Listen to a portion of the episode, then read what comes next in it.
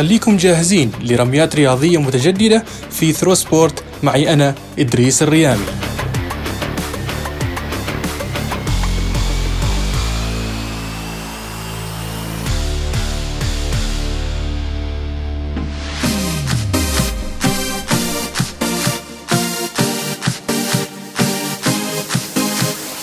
ما زالت ملاعب كرة القدم تعاني من العنصرية وما زالت الاتحادات والمؤسسات المعنية بإدارة اللعبة غير قادرة على وضع حلول جذرية لهذه المشكلة القبيحة فكانت هنالك حادثة نيمار مع لوبيز قبل أيام بل وكانت قبلها الكثير من الحوادث التي تم تسجيلها ضمن الجانب الأسود لكرة القدم فنحن هنا اليوم نطرح هذا السؤال إلى متى؟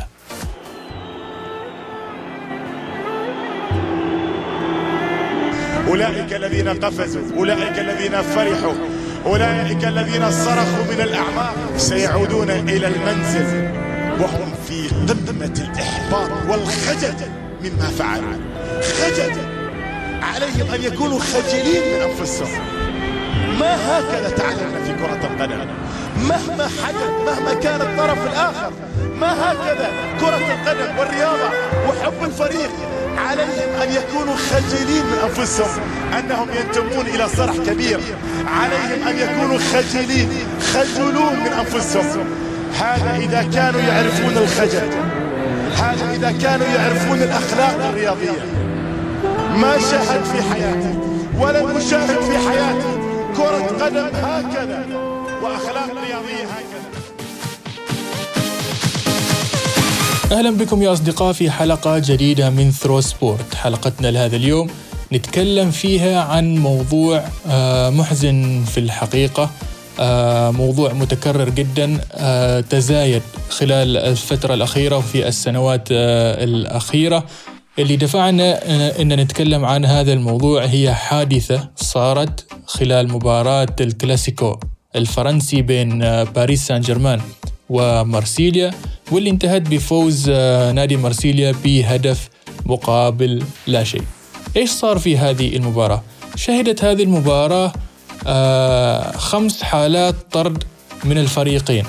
ثلاث لاعبين من باريس سان جيرمان وأيضا لاعبين من نادي مارسيليا. لكن أتوقع نقول آه، أبرز حالة طرد كانت للبرازيلي نيمار دا سيلفا.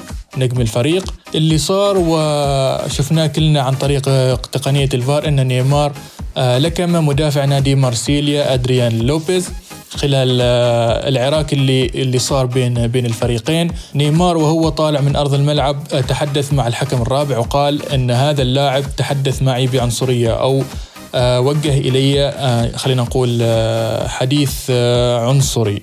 صار تحقيق ما نعرف إيش.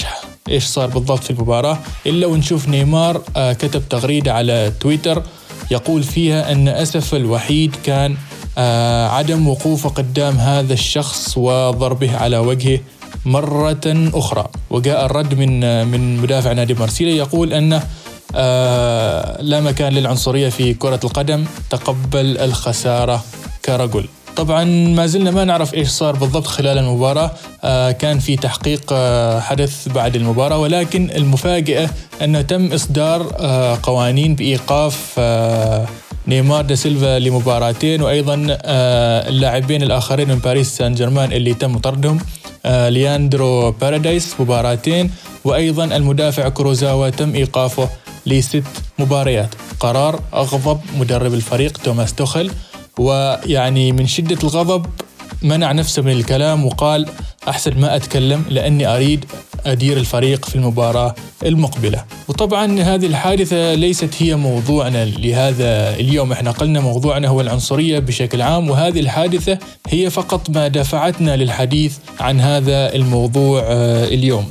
آه، مثل ما قلنا في البداية يعني حوادث العنصرية في الملاعب زادت وكثرت خلال الفترة الأخيرة وخلال السنوات الأخيرة بين اللاعبين أنفسهم وأيضا بين لاعبين وجماهير آه، الفريق الخصم. هذا هو آه، الشائع أكثر. يعني تخيل آه، في الملاعب الأوروبية فقط في العام 2019 كانت هناك 15 حالة عنصرية مسجلة. ناخذ الأبرز منها. عندك هتافات جمهور منتخب مونتينيغرو ضد لاعبين المنتخب الإنجليزي اللي هم سود البشرة. أيضا عندنا مدافع نادي توتنهام داني روز وهو أيضا أسود البشرة. يصرح بأنه يريد الاعتزال بسبب العنصرية اللي يتعرض لها. أيضا عندنا آه، مقطع فيديو انتشر لبعض من جماهير تشيلسي تصف النجم المصري محمد صلاح بالمفكر الإرهابي. حالة أخرى تعرض فيها مهاجم تشيلسي تامي إبراهام أيضا آه، أسمر البشرة تعرض لهجوم شديد جدا على مواقع التواصل الاجتماعي بعد إضاعته لركلة جزاء أمام نادي ليفربول خلال كأس السوبر الأوروبي. وأيضا تقريبا هذه الحالة الأشهر اللي صارت مع الإيطالي ماريو بالوتيلي بعد هتافات من الفريق الخصم جعلته يركل الكرة باتجاه الجمهور. وطبعا يعني بالنسبة لماريو بالوتيلي هذه مش أول مرة اللي يتعرض فيها لهجوم عنصري من قبل الجماهير. وأنا هنا اليوم ما أريد آه، أحاول أتطرق للأسباب اللي تخلينا نشوف مثل هذه الحوادث وهذه الشتائم والألفاظ العنصرية اللي تصدر من بعض الجماهير تجاه اللاعبين أو من بعض اللاعبين تجاه لاعبين آخرين. أريد أنا هنا أوقف على الإجراءات والحلول اللي يعني طبقتها الاتحادات الرياضية والمؤسسات المعنية بإدارة لعبة كرة القدم. وهنا أتكلم يعني بشكل أساسي الاتحاد الدولي لكرة القدم. الفيفا كونه هو يعني آه، رأس الهرم الأكبر في لعبة آه، كرة القدم. يعني في آه، عقوبات تم تم تشديدها في إجراءات صارمة يعني صدرت بحق الجماهير. الكثير من الجماهير منعوا من دخول الملاعب مدى الحياة بسبب هتافات وكلام أطلقوه أمام بعض اللاعبين. أيضا شفنا بعض الحملات أطلقت من آه، بعض الاتحادات آه، المحلية وأيضا على مستوى الاتحاد الأوروبي يعني آه، رددوا شعار لا للعنصرية شفنا لاعبين يعلقون لافتات تندد بالعنصرية قبل المباريات. شفنا أيضا وقفات من اللاعبين على مستوى منصاتهم في مواقع التواصل الاجتماعي تصريحاتهم آه، وقوفهم مع بعض الحالات حالات الدعم اللي صارت تجاه اللاعبين اللي تعرضوا لهذه آه، الهتافات. ولكن هل هذا كله يكفي لمواجهة هذه المشكلة ولمحاولة التقليل منها وليس إنهائها على الأقل؟ أم أننا نحتاج لحلول آه، جذرية يعني تقف على المشكلة من جذورها ويكون هناك يعني نشوف ملاعب آه، فيها جماهير راقية تهتف بروح رياضية عالية وباحترام وبتقدير لكل شخص آه، مهما كان أصله مهما كانت ديانته مهما كان آه، لون بشرته إيش الدور اللي عملته الفيفا في هذا الجانب؟ إيش الدور اللي المفترض الفيفا تعمله في هذا الجانب؟ طرحنا هذا السؤال على أصدقائنا وحصلنا على هذه المشاركات. عليكم ورحمة الله وبركاته لكل المستمعين. حبيت أشارك في البرنامج.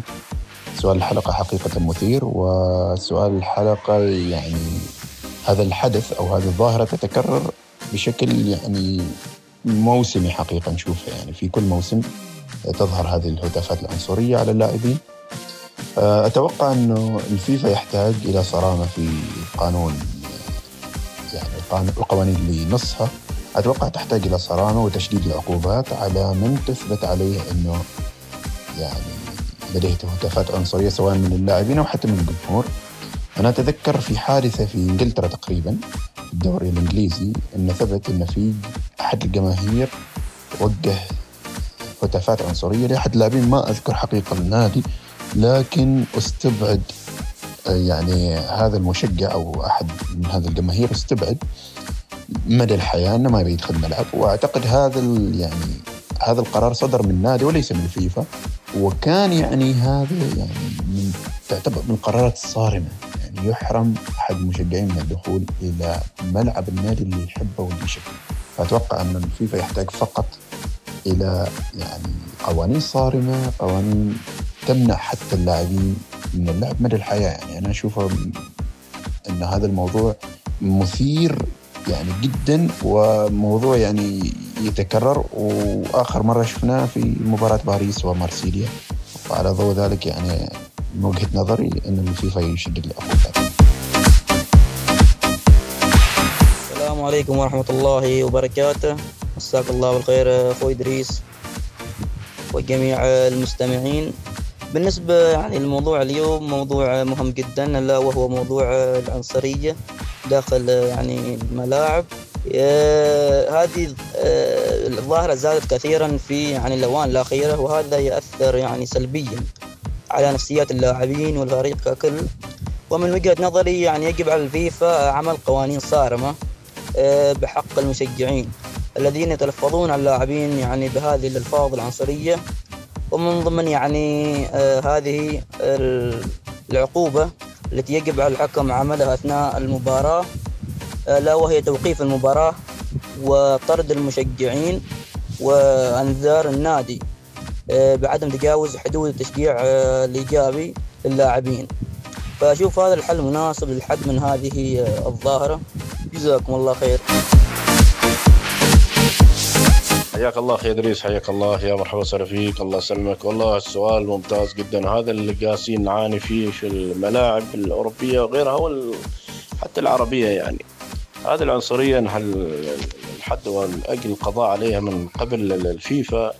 أحس إن الفيفا ما عنده قوانين صارمة ضد هذول اللي هم آه، كثير كثير ما وهذا اللي لاحظناه في المباراة الأخيرة يعني ما بين نيمار وبين لاعب المارسيليا كان كثير كثير ما يندد فيها بالعنصرية هذاك اللاعب مال مارسيليا. وبالتالي لابد إن يكون هناك في قوانين صارمة من أجل القضاء على هذه العنصرية في ملاعبنا أساسا حقيقة كرة القدم وعنصرية ما ما, ما يستوى ابدا يعني ولذلك لابد ان, يعني الفيفا يحتاج منه إن تكون عنده قوانين صارمة جدا آه، حتى إن الواحد يكون هناك في شيء رادع ما يقدر إنه آه، يتخذ أو آه، تكون العنصرية ليس لها أي مكان في الملاعب أو ملاعبنا الأوروبية أو حتى العربية. شكرا اخ أدريس معك صدام حميد الجابري وأشكركم على هذا الجهود الطيبة مع برنامجكم الجميل هذا شكرا مع السلامة.